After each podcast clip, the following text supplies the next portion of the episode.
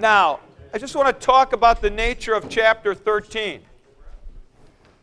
There are several chapters in this book, notably 13, 23, 24, and then 40 to 42, that are miscellaneous chapters. And what the idea behind these is,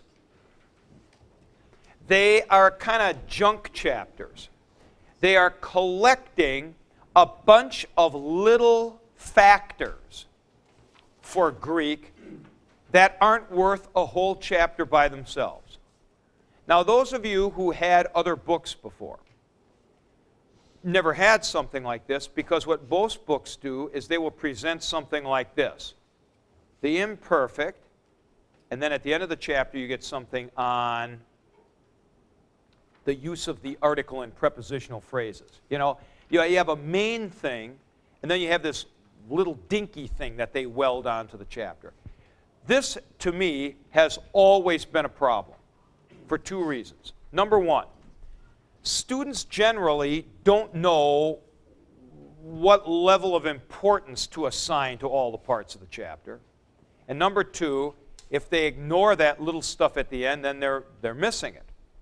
So I, what I did in this book is you'll notice when we got the passive, we just got the passive. We got the aorist, we got the aorist, and so on. Now, there are a couple of chapters where we got two major things, such as the a declension and prepositions. But in general, there's only one major thing per chapter.